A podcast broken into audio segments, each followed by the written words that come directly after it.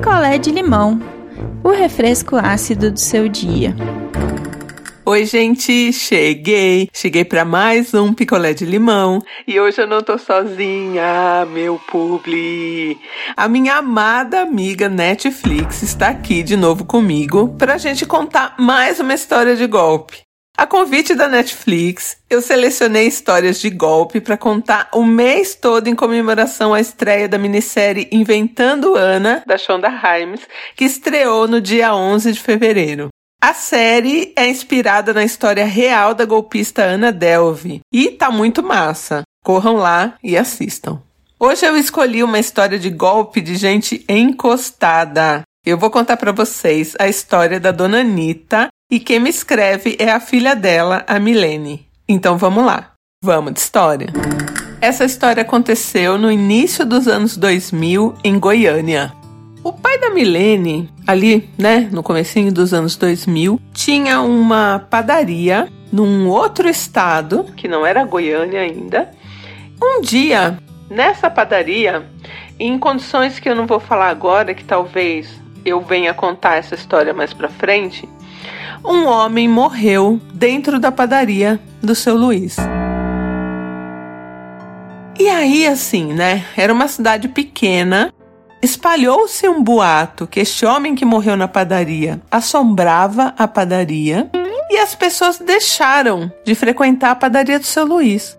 Por causa dessa história, a padaria faliu. E o seu Luiz, Dona Anitta e Milene se viram ali é, sem um real. Numa condição assim bem precária mesmo. Que era uma padaria pequena e tal, familiar, né? Um negócio familiar. E só um fato, assim, uma curiosidade: a Milene falou que até hoje, isso tem mais de 20 anos, aquele ponto comercial da padaria nunca mais foi alugado. Então criou esse nessa história que era um boato de que havia um fantasma dessa pessoa que morreu na padaria lá assombrando e ninguém nunca mais alugou. E aí o seu Luiz viu que ali, naquele estado que eles estavam e sem grana, não ia dar para fazer nada. E eles resolveram mudar, fazer uma mudança ali de ares e de tudo para Goiânia. Só que assim, gente, eles estavam sem nada. Então o que que o seu Luiz fez? Seu Luiz alugou um ponto que poderia ser comercial e residencial só que era um lugar muito pequeno. Então o que ele fez? Ele pegou o cômodo da frente para improvisar ali uma mini padaria, tipo, nem uma padaria, só para fazer pães mesmo, né? E vender só os pãezinhos. E atrás eles moravam, os três, no outro cômodo. E assim, e o banheiro que tinha ali naquele ponto comercial que era para vender pães, servia para a galera que vinha comprar pão e para a família. E era um banheiro que no começo não tinha chuveiro, eles tinham que tomar banho de caneca usando a água da pia. Um horror. Mas era o que dava para pagar. Então eles alugaram essa sala comercial com esse puxadinho de um cômodo, né, atrás e usando, eles usavam até a mesma cozinha ali da padaria, né, porque não tinha como. Os meses foram passando ali, né? Eles nessa casa com muita dificuldade é, foram vendendo pães ali e melhorando um, um, pouquinho, muito pouquinho. Só que Dona Anitta, esposa do seu Luiz aí, a mãe de Milene, ela estava incomodada com uma coisa. Pensa assim, são dois cômodos muito pequenos com, sei lá, uma geladeira só ligada e uma televisão mais nada de aparelho eletrônico. O chuveiro precaríssimo, então às vezes nem funcionava tanto. E a conta de luz vinha como se fosse um ponto comercial assim, que tivesse muito aparelho ligado. E Dona Anitta não entendia o que acontecia e ela questionava o, o cara que alugou a casa para ela, né? Que morava do lado na casa do lado e era assim, uma família maravilhosa, gente super do bem, sabe? E ela sempre perguntava, mas a minha conta tá tão alta e tal. E o seu Luiz falava, ai, aqui Goiânia é assim mesmo, energia é mais cara, tal. Então o seu Luiz, ele se conformou com aquela conta de luz absurda. Só que Dona Anitta não. E Dona a gente pode dizer aqui que ela poderia trabalhar aí facilmente no FBI. porque ela resolveu sozinha investigar. investigar por que, que aquela conta de luz vinha tão alta. E qual foi a primeira desconfiança de Dona Anitta? Bom, o dono do imóvel, né? Tinha ali sua esposa e sua mãe, né?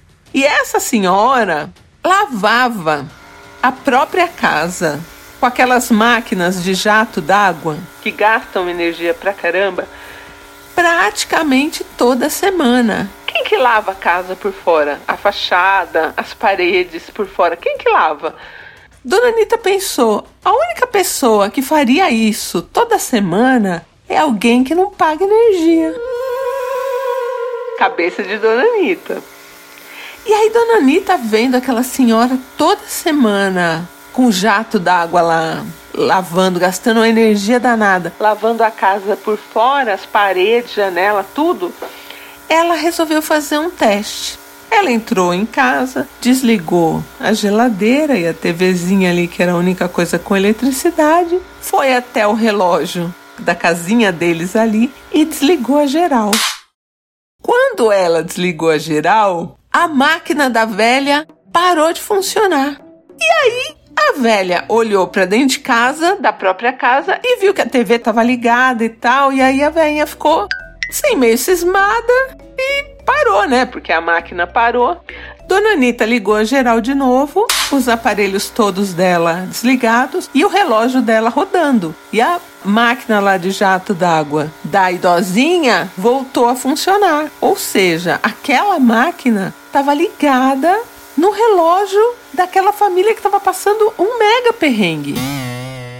E enquanto a idosa estava tentando entender o que estava acontecendo com a máquina, se a máquina estava com problema tal, ela meio que virou assim, né? E olhou para o lado e quem que estava de braço cruzado olhando para ela com uma cara de aham, Dona Anitta, nossa agente do FBI. E aí a idosa se ligou que Dona Anitta tinha, né? É, desvendado ali todo o golpe e a idosinha pegou ali a maquinazinha dela e correu para dentro. Dona Anitta foi lá, contou tudo pro seu Luiz, seu marido, né?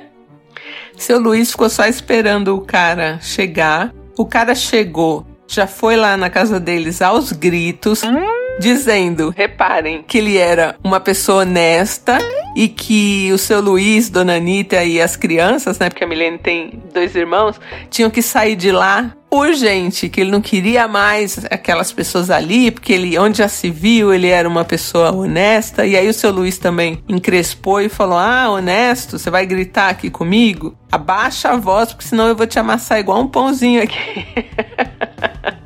E aí acalmaram-se ali os, os, os ânimos, só que agora o seu Luiz estava no veneno. O que, que ele fez? Ele chamou a coisa de energia lá, tipo, né, a empresa do governo lá que cuidava da energia para descobrir os gatos e eles vêm, né, os gatos de energia ali. E eles vêm e fazem uma perícia gratuita. O que que eles descobriram? Que esse cara que era o dono da salinha ali e tal, que alugava e morava do lado, ele tinha ligado no relógio da salinha três tomadas. Uma tomada para geladeira, pensa, outra tomada para a máquina de costura da idosa e outra tomada para aquela máquina de limpeza ali de jato d'água. E aí essa empresa de energia veio e cortou todos os gatos.